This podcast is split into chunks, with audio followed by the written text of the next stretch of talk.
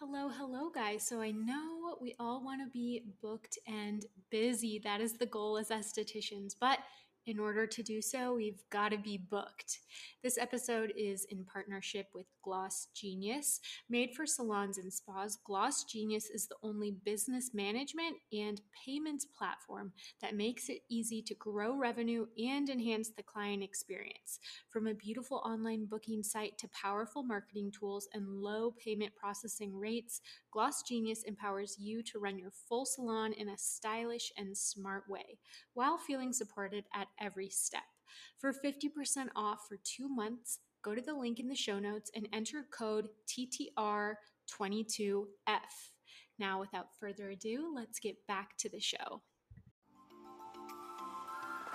Hello, guys. Welcome back to the Treatment Room podcast. I'm your host, Tessa Zolli. Sorry it's been a little minute since I've posted a pod, but we are back and I say this every week, but you're really in for a treat this week. This is a good one. It's going to be a hot, spicy ep. And we are here with the one and only Alyssa Brock, owner of Bliss Skin Studio. Oh my gosh. Hey guys. I'm back. I'm back. Don't don't call it a comeback. I'm excited because uh, spicy yet educational. I feel yes. like it should be the theme of today. Yes, today we're going to be sharing hot, spicy skincare takes, but with a heavy dose of education, information, scientific backing, and a little little sprinkling of our own personal expertise treating clients. Yes. But Liz, can you tell us a little bit about yourself? What do you do? Who are Definitely. you? Um, I now own like you had mentioned, Bliss Skin Studio, which is based here in Illinois, not Chicago, but kind of like a smallish little town about two and a half hours outside of. If anyone's heard of Bloomington Normal, I know the name gets a lot of, you know, she's not really normal, but I do own a studio uh, here now, and I've been a licensed esthetician over seven years, which sounds weird every time I say it because I feel like that ages me like so much. No, I feel like that's a good amount of expertise where you're no longer a newbie. Like you're a business baddie and you know your stuff. I still feel like a newbie though. I I genuinely the internet has like blown my mind. Instagram, all the info, when they say like that we're always learning, girl, I feel it. No, no you really are though. Always something new. Well, do you want to kick us off with yes. the first hot take? Yes. Okay, guys. So Tess and I literally we're like texting these back and forth as we think of them throughout our like day over the past few weeks. And also, I do feel like we should kind of clarify what a hot take is just yeah, because yeah. I I feel like when um you had put your question box up and then when I put my question box up, everyone was more so like, what guys, what is a hot take? And it's right. just basically a thought or an opinion that is designed to be kind of provocative or a little bit uh controversial. Yeah, a little controversial. Like it's supposed to elicit some thoughts and feelings, you know, mm-hmm. just mm-hmm. kind of be a little bit surprising, and catch you off guard maybe a little. And I feel like it's become a trend to start saying hot take and then your opinion but saying it's a hot take first almost yes. like preps the audience so you're so, a little less almost, offended and shocked. I was literally just gonna say so that it's less offensive. Yeah. Yep. So, and we do want to preface this again, these are some hot takes, so you may not agree. That is okay. Even we don't like, we yeah. were even going back and forth with some that, like, you know, and that's okay. We don't always have to, you know, all be on the same wavelength. You can also, like, hear another side and yeah. be respectful of it, even if you don't agree, or just your response could be like, "Oh, you see that a little differently. That's okay." Or I felt like us talking about these and sending these to each other and kind of like I'd then think it through in my head or we'd talk something through and I'd be like, "Dang, I never like looked at it from that side mm-hmm. or from that perspective." Kind of makes you think, you know what I mean? Absolutely. Get, get your wheels turning a little bit. We just hope these get you guys' wheels turning here. Yeah, and it's like, okay, you guys are often saying, you know, you don't learn this stuff in school. How do you, a question I've been getting lately is like, how do you develop your own philosophies? How do you hear different opinions? How yeah. do you expand your mind within aesthetics? And I feel like part of it is research. Of course. Listen to other professionals. Definitely. Experience. Experience. Um, and again like still still doing your own research developing your own thoughts challenging your own beliefs but yep. that is something that's really important to me with this podcast is sharing other perspectives having different guests on and of course i don't always see eye to eye with every point a guest shares or makes sure. but it's still fascinating to hear about and if anything even if you don't agree, I do think it helps you kind of sharpen your own ideas. And again, maybe it encourages you to go do your own research and just decide, like, I really believe in the other side of this conversation. Like, it almost helps you yeah like strengthen your argument not that it is an argument or always has to be an argument but it it does no. either yeah open your eyes to something new or reaffirm why you are on the opposite side of whatever it may be that someone's saying. Mm-hmm. And I think the beauty of skincare is often there is a gray area or something worked for somebody and it really didn't work for someone else. So, with these hot takes, I feel like we're pretty fair people. So. Let know. us know. I want to know too, hopefully, after this drops, like I'd love to hear some other estheticians like repost it with one of theirs. Like that'd be so cool to I just find them so interesting. I'm like, like repost their thoughts. Mm-hmm. Or like, you know, like how I don't know, I like whenever I listen to your pod or any other esthetician, I always like to repost the pod episode. Mm-hmm. And then I always say a little something something. Oh, oh yeah. I'm mm-hmm. like, maybe they'll respond with some of theirs or maybe they'll like you know agree or disagree with some or say a yeah. little bit that we never really thought of. All right great you want me to pop off? Pop off in the first one. Okay guys our first hot take. It doesn't take a 20 step routine to achieve skin revision.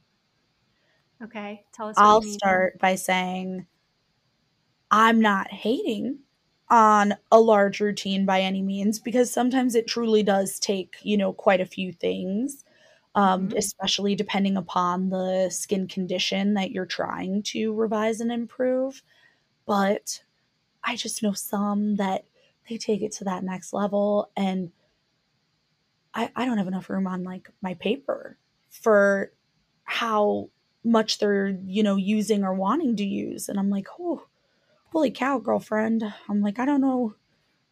I don't know if I can keep up. what do you think is a good range for a number of products? Honestly, I would probably say, depending on if your client is a skincare, maybe like a newbie, or someone who is has been maybe you know getting treatments for a while or maybe they have been using skincare throughout their whole life that's mm-hmm. a big determiner for me but generally i at least would say four to 5 mm-hmm. honestly mm-hmm. just because you know cleanser you want an exfoliant an spf a moisturizer mm-hmm. right think those would be like the barest, barest bones would be for.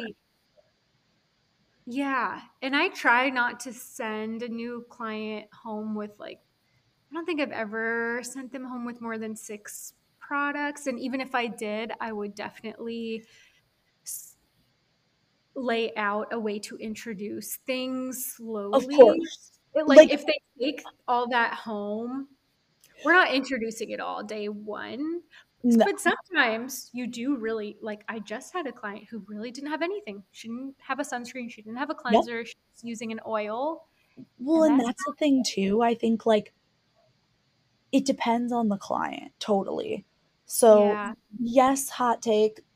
I say it doesn't need 20, but there are some that do like to pamper themselves or they love a good mask. They love a good they they mm. ask, you know, on top of my already planned out routine, what else can I do? And in that case, heck yeah, like if they're actually willing to use, you know, other options, maybe alternate exfoliants, use different acids, then amazing. But a lot of professional products are multifaceted and are formulated to have multiple different, you know, acids or exfoliants rolled into one to where I don't feel nowadays sometimes it's not always as necessary to maybe have like seven different acids and your retinoid. You know, there's mm-hmm.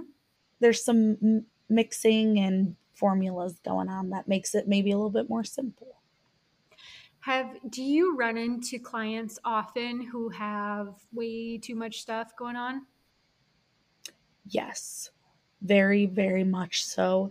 And it it's hard because I'm like, "Oh my god, like they're actually trying." Like I commend them for even I'm impressed always when anyone uses a good root any kind of routine honestly at home because yeah. I know that a lot of times skincare isn't cheap and it takes time out of their day to do that. So I'm mm-hmm. always pumped when someone comes in using something prior. But mm-hmm. I do think that in some cases, there is like too much of a good thing. Like, yeah. Yeah. As somebody, this is okay. I've learned this a little bit later in life because right when you go to esthetician school, you start going to skincare shows and you start yes. getting exposed to more brands my bathroom my cap it's overflowing Girl. Jan marini always uses this statistic the average person has over $500 of unused product in their medicine cabinet i was literally going to say a quote in my follow-up email is I don't want to be part of the $500. No, I'm dead serious. I use that statistic. I, I don't. I want it, you know, I would rather mm-hmm. quality over quantity. What you're saying has really resonated with me lately as somebody who's developed new allergies. Like right now, I have my dust mite allergy. Mm-hmm. What I've learned through like that kind of experience is is the more products you use, the higher the risk for some kind of allergic reaction, dermatitis. So, I mean, I never knew that. I just kind of yeah thought you could go forever, and I could always introduce this and that, but if you have any allergies, perhaps an autoimmune condition, eczema, psoriasis, anything where your immune system is down, your barrier is compromised, not only is this a, a great tip for maximizing your investment, but it can be like a little bit of a safety tip as well. Or even a lot of times, I think this even goes back to I don't know how you feel about this, but what comes to mind is are a lot of my like acne clients, for example, they will do anything to mm-hmm. imp- like to what they think is improving it may not be and you know but in their mind if they're using all all of those things how can it not you know? And sometimes it's just a lot of not quite the right thing. And i know like but in their mind i know that it m- makes them feel like they're really you know trying to improve it. And that's why I don't ever hate on anyone that does come in with a bigger one because a bigger like list of products they may be doing because totally get that in they're really trying, you know. More is not always more. Yeah. that said, I think there can be room for totally. You know, you can have a, a solid little arsenal or certain things that are just something you use once or twice a month, or yeah. you could have a variety of serums. A brand like Glymed is very well known for cocktailing serums, and you yes. can you can reach your great benefit there too. So I'm not I'm not saying it has to be a minimalist routine for everyone. No. Just, and. I'm not knocking. I last thing I had to say was someone I heard this I heard this recently. I and I oh, I never related to something more, but someone asked, you know, I swear it was on another podcast, but they were like, Do you have only one perfume? Do you? Right. Like I don't. I I have several depending on maybe my day or my mood or what event I'm attending. I find mm-hmm. I don't know about yourself, but I'm sometimes that way with cleansers. Sometimes I love a mandelic cleanser, whereas sometimes you just want a gentle one because you're post laser treatment. You know, it not saying it has to be just bare bones always. No, There's so wiggle room. There is just. Yeah, because I don't really resonate with a, a super minimalist routine. Like, let's be real, we're in this industry for a reason. Like, we well, love this stuff. And again, hot take was don't need a 20 step routine for skin revision. We, oh. you know, like, I think that if someone's just trying to maintain, they just want to, you know, be preventative and just maintain healthy skin and they already have nice skin. You know, genetics really was on their side and they don't really have any issues that they are particularly trying to treat. Then, heck yeah, you know, keep it clean, keep it hydrated, keep it protected. Mm-hmm. But I know a lot of people come to us, you know, wanting to improve certain things. Yeah. And and sometimes too I worry if I suggest another thing, are they just going to feel like I'm just trying to sell them? And it's such a happy medium definitely as well because sometimes there is a place for accelerating the routine. Yep. Okay, the next hot take, and forgive us, this is a hot take. I have a very strong opinion on this. When it comes to celebrities, celebrities in skincare, I feel they should stick to their craft, stick to acting, stick to modeling, whatever it is they are an expert in. And I have a few a few reasons. I could totally go off. Girl, I I think we both have so many reasons. I'll say I'll mine. I'll say mine quickly because I feel you have more let's say not skin in the game, but as a someone who's came out with a skincare line themselves and is actually an expert in skin, certified to treat skin. I'm kind of oh, I get defensive even like for you. I I just get a little bit frustrated, but my top my top reasons why I also have this I do agree with this hot take and I you know, I've thought about it for a while, tried looking at it from different perspectives. Um, and I just still, celebrity skincare is basically glorified over the counter skincare. And over the counter skincare is made for the masses. Um, you know, it's tolerable by technically all skin types and conditions. And I just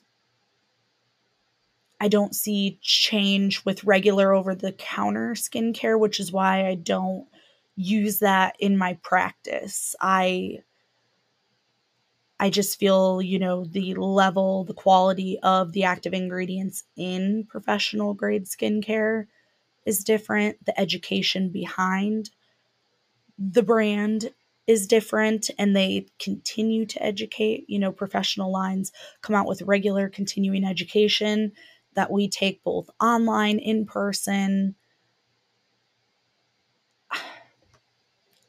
the clinical studies. I could go on. It's put to the test. We now acknowledge, like, we understand the FDA is not categorizing professional skincare and over the counter skincare differently. No. That said, professional lines are designed to be used in a treatment room setting to support estheticians in, in their businesses who need to produce a result. It's our job to elicit results. I mean, we need something that will. Yeah, so I think there's just a lot more intention and a lot more education and a lot more thought behind these products. Something that's big in the industry is, you know, just angel dusting, slipping in certain ingredients for the sake of having it on the label. Yeah. That doesn't really fly in a professional setting. Like, we're not going to keep buying that product at wholesale to use it on our clients if it's not working and working on a range of people. Yep, absolutely. And I personally, I'm sure you're the exact same way. I need I need to see some some hard like some facts and figures. I need some actual proof. You know, yes. the stupid saying proof is in the pudding. Like I want to see the before and afters, what they used, what how long was this trial, you know, how long did it take place? Um I want to know where all the random percentages are coming from. Um, a lot of mm-hmm. odd facts and figures being thrown around with celebrity skincare that I can't really make sense of. Um, it a lot of it, I, I get puzzled honestly when I broach the topic because there so much to to unpack. break down. There is so much unpack. to unpack. And I've really put off this topic. It's been one of the yeah. most number one requested topics because there have been so many big launches and so many big successful launches at that. And I've just thought really long and hard about how to approach it because I don't want to we don't want to be haters like down we don't want to be haters that's not like listen my no. vibe at all but if you're going to teeter into this industry, you're you have to expect professionals are going to share their honest feedback. And I think any professional would feel a little bit defensive of their industry when all of a sudden their favorite celebrity is is now the face of of product in that industry. And mm-hmm. so I'll get into some of my my issues with celebrity skincare. One of the big ones is that somebody develops a product, the, the celebrity becomes the face of that product. They are then required to promote that product and to influence others to buy that product. Then the next step after that is the celebrity starts educating and the public starts to perceive them as an expert on the topic or an expert at what they're selling, and they are simply not that.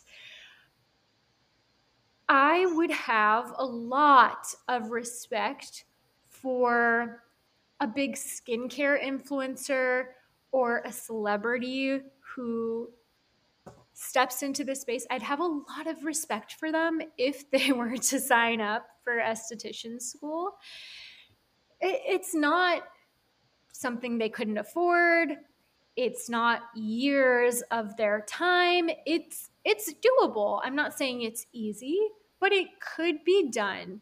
And it bothers me when a celebrity's mission statement around their brand is to, you know, help others with their skin, to improve their confidence, so on and so forth. Because if it really was, they would do the legwork. They wouldn't just slap their name on the label and start profiting from it. To me, ethically, that's a little bit iffy.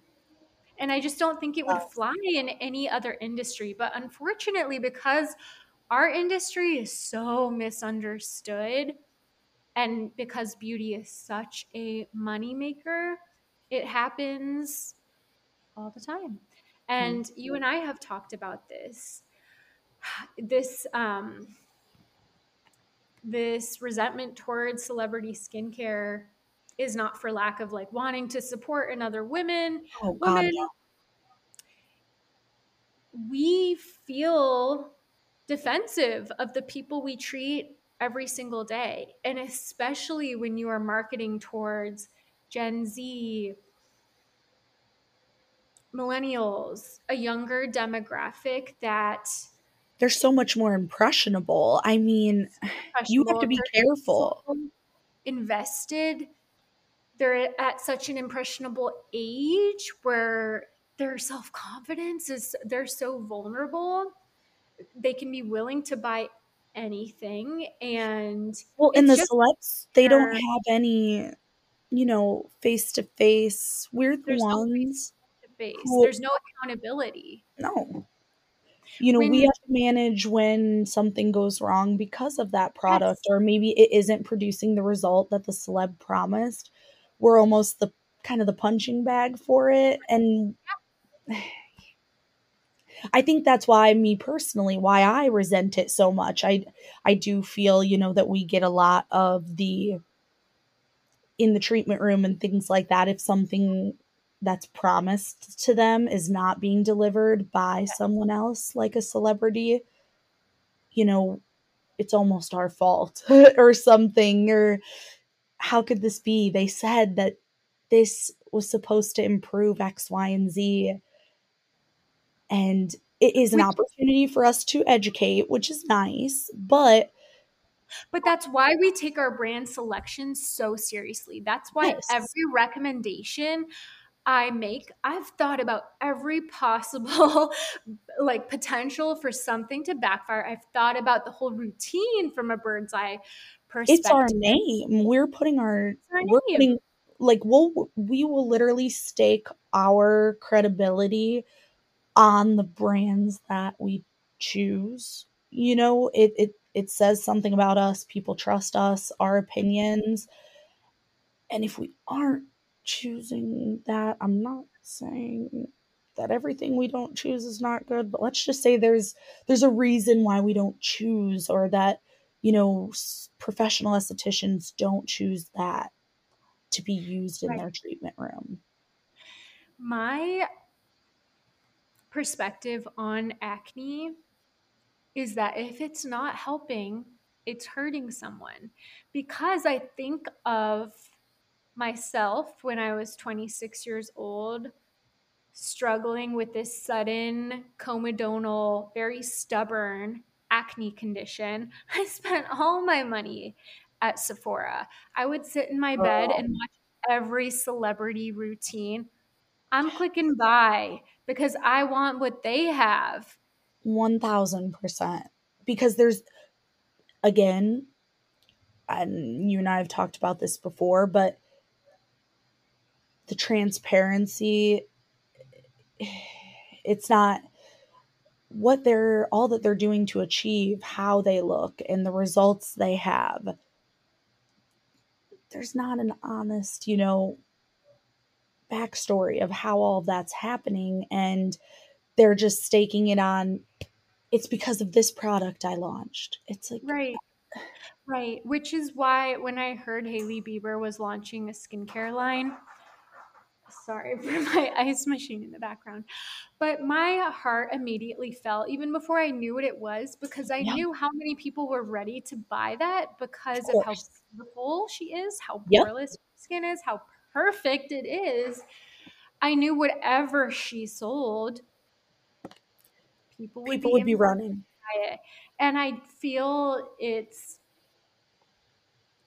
it's unethical to begin with when a celebrity is promoting anything skincare related because their level of wealth and access not only access to product but i'm talking the best dermatologists skin specialists nutritionists lasers injectables medications you name it it's not a fair playing field to then be marketing to your average person in America. I truly feel like this could be an entire episode. Truly. I'm not even kidding. Like I just keep thinking of things as you're talking that I'm just like this, this, this, like all these other reasons like oh, it's tough. Yeah, and we Alyssa and I have been talking back and forth about, you know, a few different lines from Kim Kardashian's line to Hailey Bieber's line to Miranda Brad Pitt to Brad Pitt. Um I guess uh, one of the last points I want to make that really bothers me is is when lines really tout transparency when it's it's not as transparent as they've marketed it to believe i think gen z loves the idea of transparency so that in and of itself is marketing I was gonna say they almost play off that. I feel a lot, quite a few of the celebs that do launch them. Yes. It's like a tactic that. Yes, yes. If you're if you're that transparent, why do you need to make that a marketing point? Right. And I think the other thing they've latched onto and guys there's teams of people like who've studied who've studied this who who are studying their demographic and know what they're looking for. The other thing that that bothers me as as somebody who makes a living based on clinical results is how much they love that phrase results driven. Mm-hmm. um, I, I heard it multiple times in miranda kerr's podcast. I saw a lot of that when Hailey Bieber launched her line. There were it's almost like they took the approach of a dermatologist or an esthetician using a lot of statistics, using a lot of before and afters. But when you look at the words of what's actually being said, it like it, it doesn't add up to much, but you wouldn't know that unless you were a true professional. If you're touting this cream makes you 200 appear 200% more hydrated. That's not a long standing change you've made in the skin. It's really based on cosmetic elegance and and how the skin appears. I feel that it's almost like a timeline where all we see is the beginning and the finish we don't get anything of the in between. You know what I mean? I I'd like to see more of all of these celeb lines are so overnight mm-hmm. that uh, where does that come from? I we didn't even know you were interested in skincare, um, Travis Barker. I I just really only thought you you know played the drums. I just I would love to see you know maybe if it was more of a passion project, I'd feel differently. I don't know. I just something is not connecting and i think it's just because we truly like there's not we get nothing no meat of the story. We just get oh i like skincare. Bam. I'm launching a skincare line. Surprise guys. And i'm like what? I'm i'm looking at brad's line. Yeah. Le domaine a joint effort between Pitt and organic wine growers. Oh. Here's another thing celebrities do they create a very romantic story. And fun fact, I actually used to intern for Caudalie way back in the day. I was on their PR team, and it was a similar story of grapes and wine and and resveratrol, beautiful ingredient. Yeah.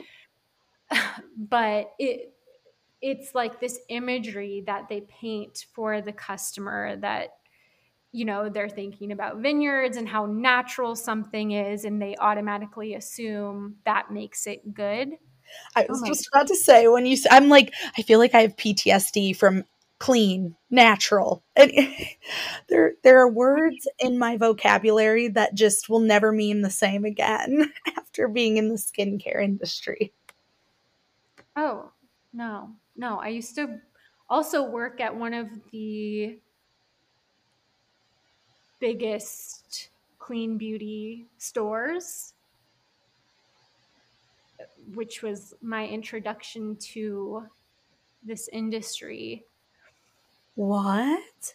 So I was really indoctrinated into that world. And I never knew that. I'll never forget, Liz. We can move on to our next topic, which is clean beauty. Is it a scam or not? Um, I'll just, I'll never forget this experience where a customer came into our store steaming mad and she said, Every time I come in here, one of you recommends a different routine, a different product, and I've never ever seen any results. And I had never worked with her, but I'm just I I was so mm. stunned, but I think that's when it clicked for me that I no Hot longer to work there. Clean beauty is a sham. You guys, I Oh. Just Yeah. oof. just because something is clean and natural does not make it results driven. Okay, I have a hot take on this within the hot take. Tell me. I'm always ready for the heat. Let's hear it, girl. Okay. I would never recommend a line because it is quote unquote clean. I would never point to that as automatically good for acne prone skin. A lot of our clients have the misunderstanding because something has the clean label on it. That correlates to like clean skin equals acne free. Healthy doesn't mean, you know, that all of a sudden it's going to magically just health your skin up. That acne is just going to go right away. Like working out, girl, like working out for your skin. No. So that that should be said. And I get that a lot with clients and I try I try to be clear. You know because this product is clean does not make it safe for acne prone skin. Yep. That said, I do I do think there's more to this idea than we've given it credit for just because of how lenient we are in the states as far as the ingredients that can go in our products. That's an intriguing. And I'll, t- I'll tell you more. I got. I I, thought too after. okay. I feel like whenever, and I don't subscribe to this idea of clean Yeah. beauty. Um, it's not the reason I purchase skincare products, but I do think an awareness of what's in our products and an understanding that they some of them may not be as safe as we've been led to believe. And as somebody who's who's struggled with autoimmune for a long time, I've had both naturopaths and Western doctors Yeah. caution me because they know I am immersed in this world of skincare. So it's it's interesting to me because I do think what we have in our environment, whether it's cleaning products or certain skincare products, such as fluoride in toothpaste, for Right. example, Right. I do think it can have an effect on the body. So I'm not willing to say just because the FDA has deemed everything safe that it's we're all automatically good to go. I think there are many ingredients that we may not know the long-term effects for for many many years and I do think there are certain people who are right to feel cautious it's it's tricky because then you know you have people citing sources like EWG which uh, don't agree with that either. I guess I'm like somewhere in the middle where I just don't think it's right to gaslight people who are concerned with their health for wanting to limit certain substances on their skin or or ha- taking issue with them questioning them i think people should be questioning them because it it likely could have an effect on us I just I feel almost and the reason I like say, oh, that hot take. It is, I think, I don't like the fear mongering I feel that Yes. comes with it sometimes, you know, like Right. scaring people into thinking that because it's not clean and, and natural and whatever those words mean that it's it's awful for you. You you it it is terrible. This is something that's been a really conscious effort with free skin. Yeah. My cleansers would be clean by any standard, but you'll never, I've never promoted that. I'll, I'll never touch that topic Nope. Because it does feed into fear mongering. And and that's not the reason I I would recommend my products but I think you're totally right. And yeah fear mongering in in skincare is huge. And I, I see that too a lot with even acne companies and and fear mongering mongering around certain ingredients it's a great Oh, way to plant a hundred percent. doubt and that's all they need to do not Yep. convince you but plant that seed so that when you go to buy your moisturizer if you don't know much but you've heard shea butter is going to give you acne you're going to choose the xyz brand that has Yep. all the non-clogging ingredients it's Uh-huh. I I would definitely say that sadly clean both clean beauty and honestly like any brand geared towards acne are the biggest offenders in the industry of fear mongering. I've even, you know, at certain points in my career also been totally convinced of one thing or another only because the brand's education, you know, says so or that brand says so. I feel we mm-hmm. should be a little more a little bit do your research and if you want to choose a line because it's clean and because it's natural, great. But maybe like, you know, look into things that you would normally hold a quote unquote just regular old brand like look at the clean brand to that same standard, I guess. Do your research, make sure that Here's the thing. I think it's really tough for consumers to do their research. If if it because it becomes I think we love it because it's like a second like nature to us. Like we're always learning. I love, but I know it's not the same for consumers. no. And it can be a bit of confirmation bias if you're googling is shea butter pore clogging. You're going to see articles that Of course. It's and just it- like so us it- on here saying our hot takes and then sharing, you know, a little bit about why we think it and why someone may not think it. It right. it could go both ways if you're just throwing it out there like that. Right. And you really have to consider So many things. even certain types of studies which is something we talk about in nutrition which which studies which types of sources are the most valid was this a double blind study Uh, was Who was were- it conducted by? were there controlled variables right? Was this done on human skin? Was it done on human faces? Was it done on bunnies ears? Yeah. so many so many facets. So it is hard to do your research. Um But just because something's clean, I just urge people to dig deeper. yes. Yeah and it really depends like what is it for? That's the that's the thing. I think a lot of consumers want to put something in a good or bad bucket. Yes. and it's not so much is it good? Like you were saying is it healthy? Because I'm sure. Guilty. I'm guilty of this sometimes too, but there's Yeah. lots of beautiful clean products you could use that are healthy but i wouldn't i would probably encourage something else if your goal was acne management or age management Oh, oh, which speaking of, this next one ties into Can I can I do the honors? It's a good one.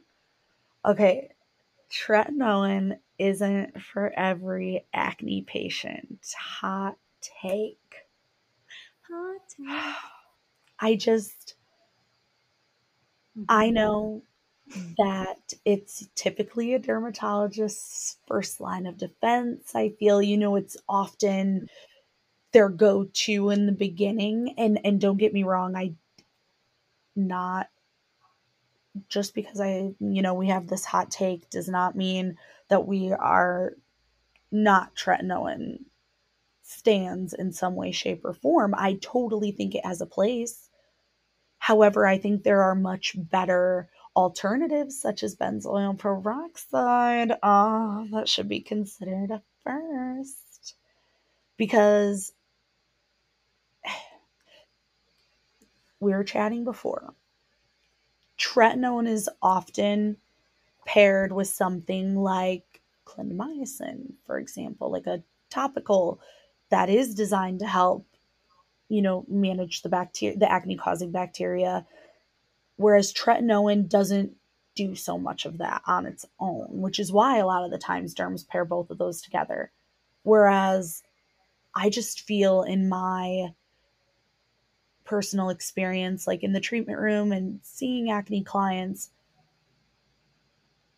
BP, it just, Nothing hits like BP, and that's why it is the most effective it, topical treatment available for acne. I think that bacteria is is is very important. A I definitely think it's a, it's a missed, um, or maybe an overlooked trigger at first. yeah, and that's and for some people that's a bigger component of their acne equation. When I was 100%. interviewing Jan Marini, she mentioned a statistic in the in the 40s of of how effective Tret was for acne, around 40% treatment for overall clearing. And that's the thing. Like you'll talk to some people and it will be the thing that cleared their skin for life. It'll be their standard. But for 100%. it's not enough because it's not completely managing the condition. I credit Tret as a great bridge from my SD over the counter Sephora world life to getting on Tret. That was really something that did some heavy lifting for me in terms of clearing comedonal acne. I love it for um scarring for mm-hmm. you know I I love it after the especially inflamed acne is more managed and a little bit more controlled. I just did I never felt it was quite enough. They would always it, it was almost as if like the clients that I was, you know, seeing on it, it would don't get me wrong, it would 100% improve so much, you know, from pore size, like looked more refined. And it did really help to improve acne in a lot of cases. However, I almost felt like we would always hit a wall or get to a certain point of improvement where it would almost tap out. And I think it was because there were Tret was treating and minimizing certain triggers such as in a lot of acne clients retention hyperkeratosis is an Mhm. issue. I mean we just we produce acne prone skin produces so five times as much of you know dead skin as like the average person. So there's so much stuck in that follicle and it's just not things are not moving along like they should be. So Tret comes in and she just you know helps to like skirt those little dead skin cells along but she almost like rushes them. And in the rushing process i don't i think that things start to like derail in some in some clients cases. Like it just isn't for everyone, every acne client right off the bat every single time. Yeah, yeah. And I I shared a little bit of this on my TikTok, but that was my experience, Liz. And yeah. we we credit Tret with unclogging pores, uh-huh. promoting, like you said, that normal regular cell turnover rate, like you know, helping those the normal of- flow of of oil production, stimulating new collagen. Yes. I mean, undoubtedly, retinol is phenomenal. Oh, incredible. Real sergeant for the skin, which yes. encourages it to start behaving normally. My my issue with it is it tends to be a very long tail treatment. You have to be willing to so long to give this product Sorry, guys, if you heard my wiener dog, he's being obnoxious. That's okay. You've got to be willing to give three months to. I'm sorry, I'm going to say I know most people don't say it, it takes them this long to clear, but it took me a full year to start. I was, I was like, say a year. Because honestly, I I also have seen it take so long.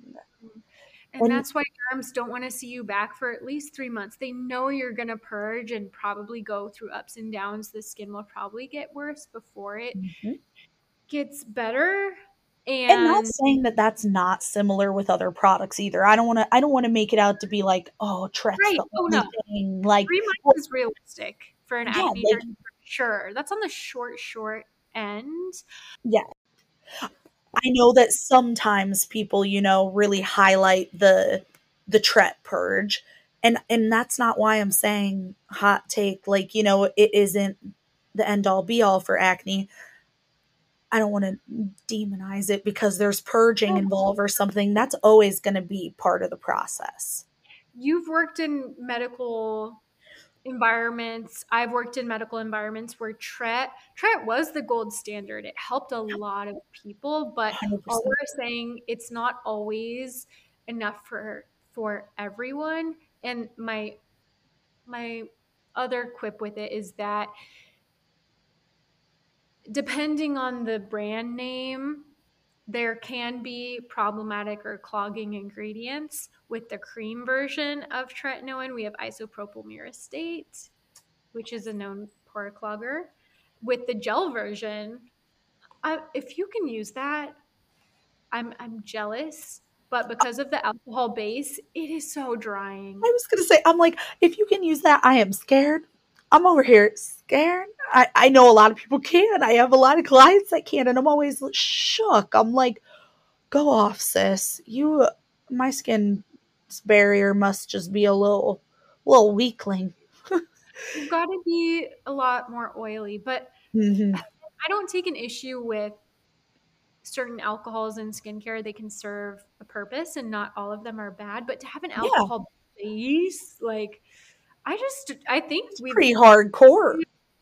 Outgrown that, and I think there are better products available. And One thing I will give it credit for, if you have insurance, if you have fifteen dollars oh, true, Acne, true, probably great product for you. I did not consider that. That actually is a good point. Yeah. But yeah. If I had to, if somebody asked me, like, what acne product do you like from the drugstore, I would say put that money towards a Tret prescription. Yep. Yes, but if you've been on it for a while, I can do better for you. yep. I, I, know. I'm like, we, we're here. We got you. Yep. Mm-hmm. I think that's my thoughts. I would agree, girl. I think we we did her justice. I'll just say my forehead never cleared on Tret because that cream base was clogging her up. My forehead is that skin is sensitive. Everywhere else was clear. My forehead was never clearing. I'm not gonna lie, my skin trembled even at the 0.05 cream. Like she yeah. could not even. She was shook. I have a lot of clients who are on the 0.05 and they're not Yeah. st- they're not seeing the result they want and they're like, "Should I go up?" And I'm like, "No. I I don't I don't think there's a need to use that strength of a retinol like unless we're talking about the skin on your body, that's a Right. thicker skin. I just think there are other ways we could be treating. Trillion percent. Period. Period. Yeah. Okay, do we want to finish with our last and most controversial hot take? Oh my gosh, guys, I'm trembling in my boots. All right, who gets to do the honors? You. Okay, we we said we'd switch on and off, but honestly, I I lose count, and then I get too excited too, and I'm like, can I say this one? Yeah, do it. okay, okay, guys. So, and and mm-hmm. this is gonna. I know when it comes out of my mouth, y'all are gonna freak out. All I'm gonna say first, and then we will come in and we'll back this up a little bit. Yeah, please don't take any piece of this out of context. Yeah, please. Hear us out. Hear us out. Let us share some different sides. Yes. All I'll say, hot take. Accutane has a place. I don't think this is ever, I don't think there's ever room for conversation on this topic in our industry. No one allows there to be room. Right. So we just want to allow there to be just a little bit of wiggle room here. And I'm going to say, hot take Accutane has a place. It has its place. She comes with risks, but she also comes with benefits. I don't, we are not physicians. We are not, you know, encouraging by any means. Promoting, No, no, not at all. I just think we should maybe again do your due diligence there is there are so many different skin types conditions severities and i truly think that some people need it i i gotta say it i just i have those that have done it all I was one of those that did it all. And you Mm. can be, I mean, you can, for God's sakes, measure the your damn water temperature to make sure it's not too hot. Everything under the sun can be done right. You know, I have clients that they've they've hit the diet, they've hit the lifestyle, they've hit what they're using topically, um, anything, hair care, everything you can think of. And it just is not enough. Sometimes it's rare that it's not enough, but I think there are those truly. We were talking about a statistic uh, earlier, and it was something along the lines of somewhere around 20%. It is 20%. Yeah, Is let's just okay.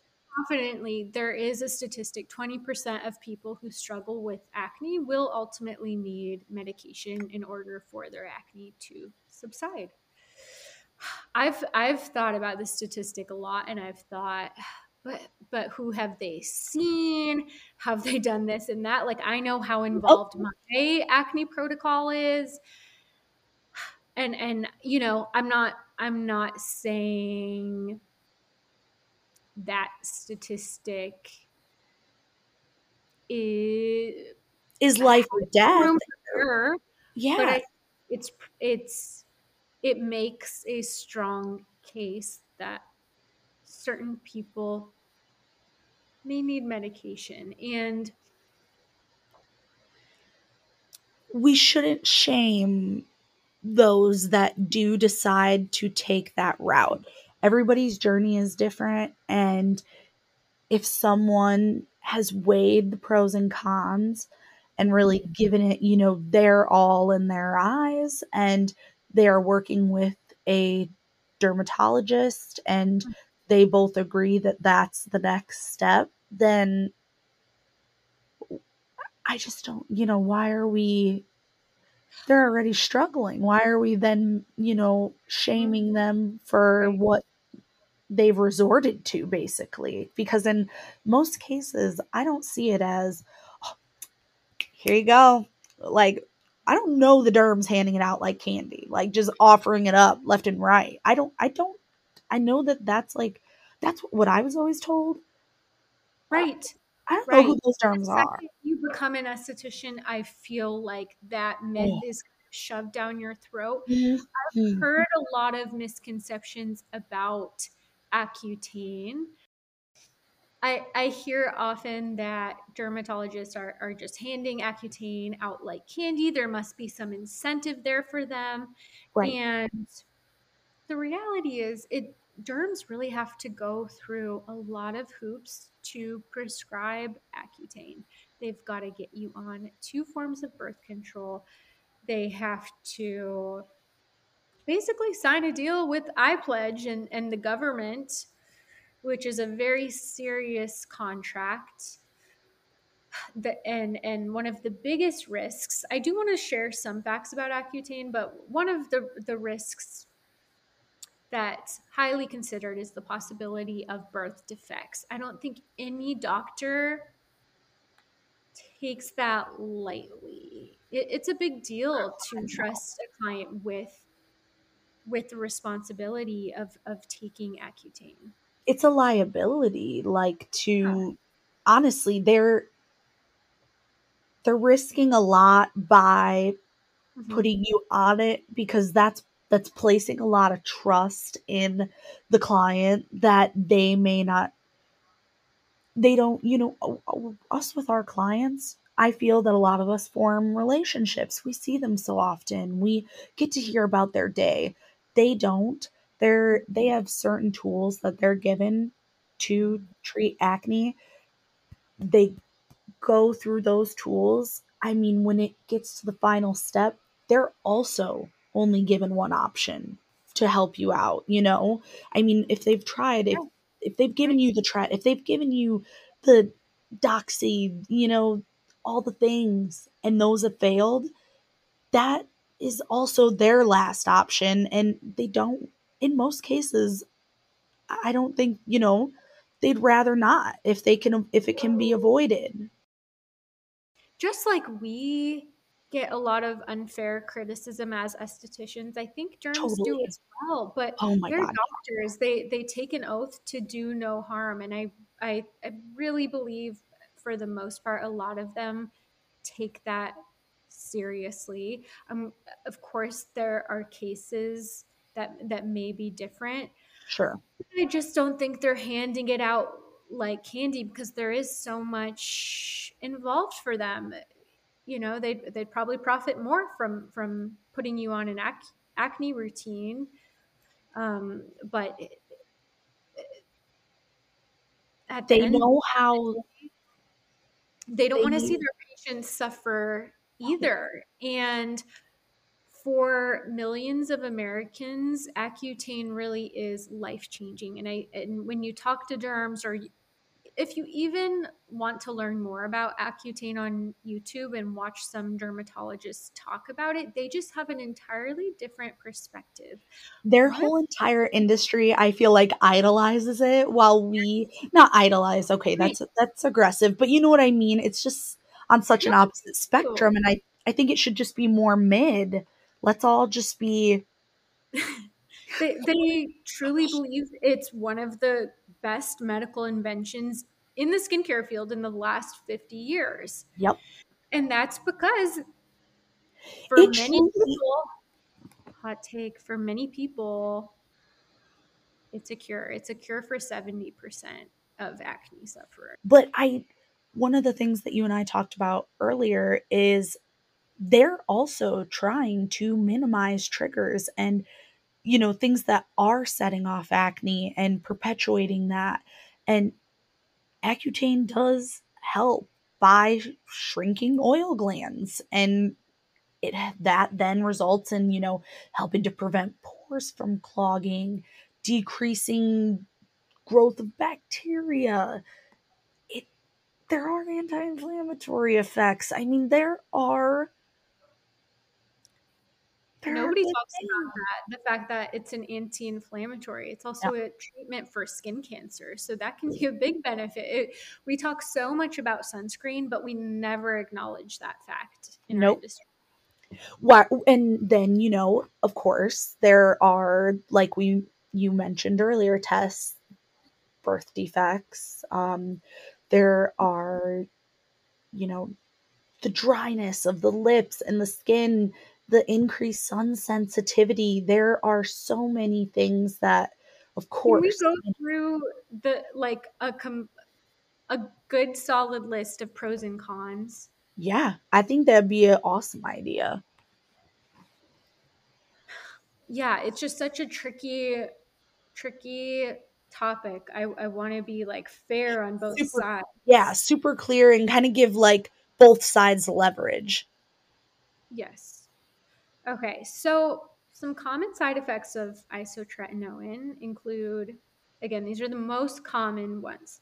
Yep. Skin itching, skin irritation, thinning hair, fragile skin, dry eyes, skin infections, rash, bone or joint pain, muscle aches, digestive and intestinal symptoms, headache. The most common of all of those dry skin, dry mouth, chapped lips, yep. dry nasal passages. Those are the things when you go in for a follow up when you're on Accutane, if you're on a higher dose, the derm is looking for those things as as an indicator the medication is working. You're taking it correctly, you're consuming it with fat. Well, and that's also the thing. They're they are monitoring it the entire and those side effects the entire time. Um, it is. It's not like they're giving you this and setting you free.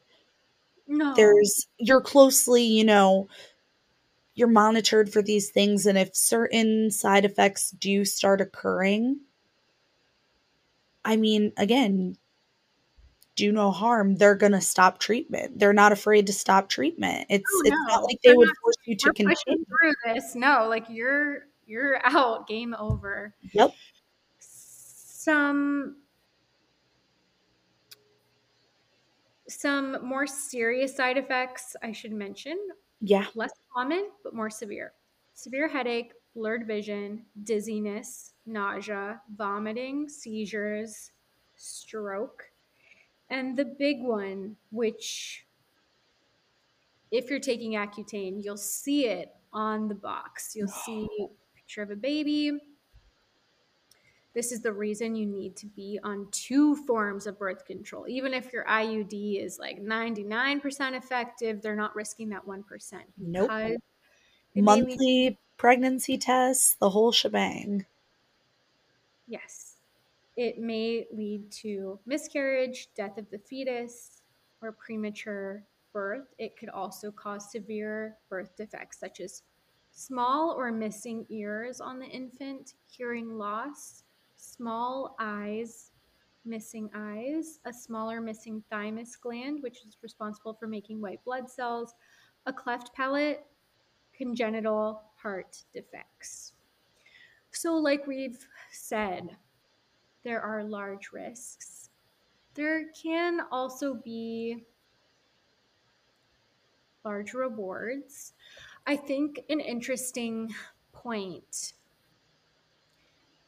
is a conversation I'm I haven't heard much about is the fact that a lot of derms are microdosing isotretinoin or a variety of prescriptions. They might have you take a low dose one or two times a week oftentimes with the low, low dose, the side effects can be very minimal, and some patients don't experience any side effects at all. So that's the key. I think we're given this image of your face falling off, all these dramatic things, but there are many people on Accutane that you would never you would never know it. And what medication doesn't have side effects? I'm sorry. You know, I I know that some so much more severe than others, but I just, you know, everything comes with birth control. I mean, that's one that we just mm-hmm. it's handed out to anyone and everyone and you know, we just take it and I don't know, like that there's never really a question with those side effects as much as, you know, something like Accutane. It's just it's interesting, you know? Yes. And I feel like Accutane is a subject that there is a lot of information on. So that's something I think that can be more easily researched. Definitely. And there's really only one, I don't believe at least, that there are multiple versions like there are with birth control. It, it Accutane works one way, from my understanding. You know, there are not different types of hormones used in it in mm-hmm. certain versions than others. Right. It's a little bit more concrete to be able I guess yes. it's more maybe black and white. In yeah. that's why maybe, you know, it is either praised or hated, but I don't know. Maybe we shouldn't totally hate I think there's also a fear in the industry that if we accept Accutane, if we say it can be okay and for some people in small doses, then what does that mean for our industry? You know, is it game over once there is a, a pill on the market that could potentially be a cure for 70% of people? Alyssa and I say, no, that's when that's when you're really needed the most because a derm does not have time to manage and micromanage your routine. I want there to be more education and open conversation about Accutane so we could better understand and support those that are on it or maybe just fresh off and ready to yeah. you know they want they want to upkeep what they just worked so hard to achieve. It's probably what they've worked all their life for. And now they just want help maintaining it. Absolutely. And I think another myth I heard as a newer esthetician was that, you know, you go on Accutane, your skin is forever sensitive and dry. When we know it's really out of your system in about a month. It's pretty fast it is pretty fast and and that's one reason i would also encourage an acne prone person to meet with an esthetician and understand once you've been given that fair fresh start where the accutane has addressed your oil your bacteria your dead skin cell buildup you have this incredible fresh start that maybe if you've been struggling with acne for years, you've never had these triggers have never been under control like this, or at least not all at one time to create the harmony that you were always going for. I think a very important note is that oftentimes when a client is struggling with very cystic inflamed acne, a lot of times that can't be helped with topicals, and that's that's where Accutane can be recommended. Eh, but but of course, it's still important to support the integrity of the skin and get on the right routine so you can, like Liz said, maintain 100%. See, and I never would have known that fact about it because I don't Whoa. hear many good facts. You know, again, that's why we are talking about this and that's why it was a hot take. Just to. Yeah. Dr. Dray has a has a really interesting video on the cosmetic benefits oh, of I'm to look into that. I, I, think responsibly, doctors don't want to promote that because they don't want people on it for a cosmetic benefit, and it's not a reason to get on no, it. Those no, not. No doctor will responsibly no ignore those risks for your little cosmetic gain. But but I mean, it's internal vitamin A. It's true and we do be loving that vitamin A for the external. So you you want to get on it, and we often say Accutane's not a cure. People still break out after being on it. Again, for 70% of people, their acne pretty much subsides for life, but that there's a substantial 30% of people where it comes back. And that's why it's so important to educate and teach about interrupting that follicle and getting Interrupting. on your acne routine post Accutane to maintain the results. A hundred percent. I I just think that for nothing. right that you've worked. I mean, sadly, because I do think that that's another um reason that maybe the aesthetics community feels it needs to demonize it because it's almost looked at as such an easy option.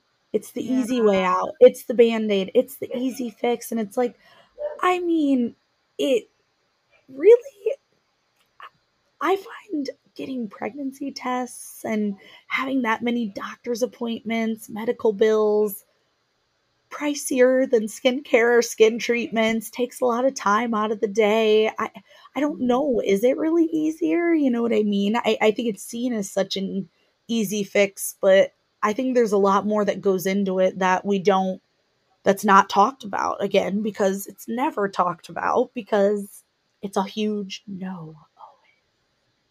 Well, I think it's interesting we call it a band aid because when we're talking about Accutane, we should be talking about and referring to a category of people that have not been helped by addressing things like lifestyle, nutrition, their acne management routine. 100%. And here's a huge misnomer I hear about acne on a regular basis.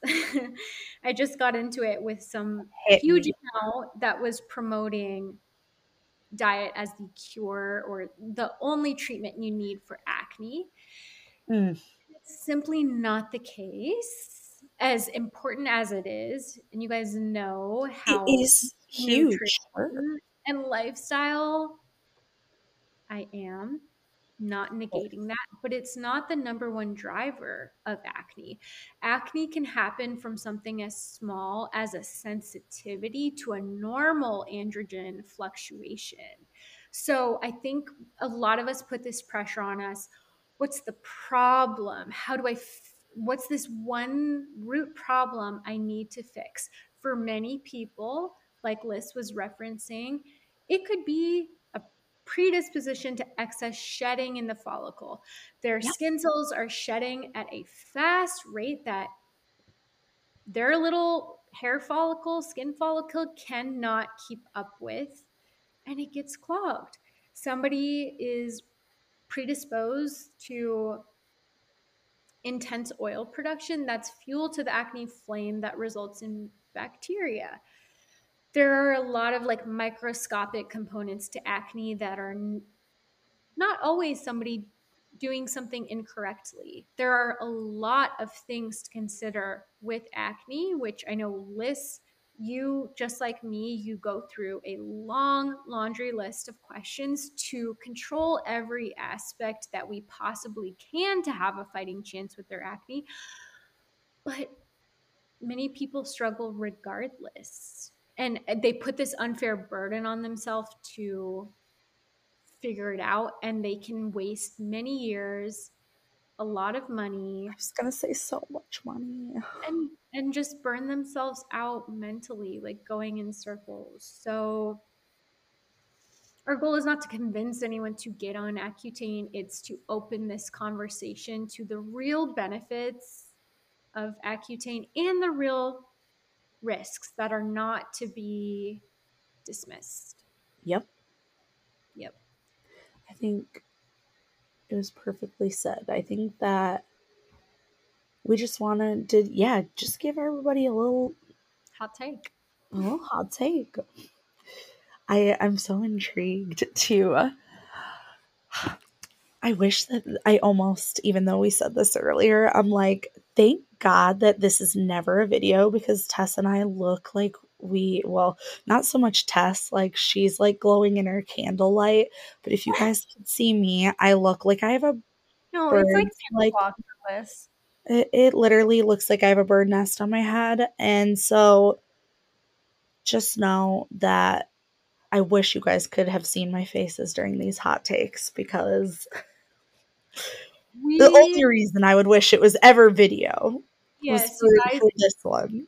You guys, please give Alyssa like a big thank you in the DMs. I didn't post uh, a podcast last week, not because I just didn't get to it. We fully recorded a full episode and felt like we wanted to make sure like these topics were very fairly and thoroughly addressed. And there's still more we could say about all of them. We didn't even get to the mental health side of Accutane. No. That's very real. We There's didn't even get to some of the hot takes just because we wanted to i feel like we just wanted we didn't want to th- yeah we were you know we love a little bit of shade but we wanted to like put it out there but also to our due diligence. support it to some degree Yeah. So thank you, Liz, oh, for recording this not once but twice, oh. and Oh. taking time out of your biz- guys. She's like booked and busy, slammed, and I really appreciate you joining. For stop you i never see it as anything more than literally us hanging and chatting skincare so thank you for having me and guys yeah just keep listening to the treatment room because it is literally my favorite and tess works so hard at this that i cannot get over it Thank you. Do you want to tell them where they can find you? yes you guys can find me on instagram as alyssa the illinois esty and uh, the studio that i own is Bliss Skin Studio on instagram Yay! Thank you guys for listening. We love you and care about your education so much. Thank you for tuning in, supporting the show, sharing it with a friend. And that's all. That's all for now. that's all she wrote